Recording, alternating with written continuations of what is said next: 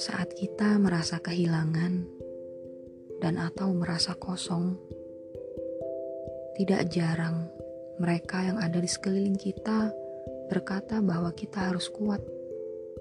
Jangan cengeng. Seolah kita tidak boleh sedih. Seolah perasaan itu salah dan harus cepat-cepat kita sudahi. Padahal setiap diri memiliki cara menyeduh sedih yang berbeda-beda. Ada yang harus dibiarkan dulu, biar lama-lama menguap.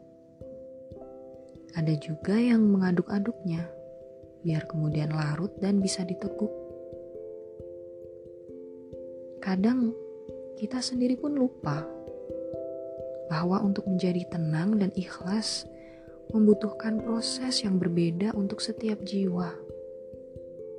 Proses itu berjalan pelan-pelan pada sebagian orang, dan mungkin berjalan sangat cepat untuk orang lain. Seorang teman baik pernah berkata seperti ini: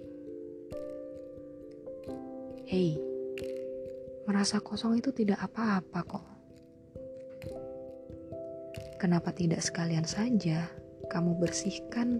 Sisa-sisa debu yang menempel di gelasmu itu. Biar indah. Dan saat terisi lagi, nanti gelas itu sudah lebih siap untuk menyambut apa pun yang akan dituang ke dalamnya. Jadi ya, tidak salah kok merasa sedih tersebab kehilangan dan kosong. Mungkin kopi kesukaanmu sudah habis dan mungkin kopi itu membuatmu mual.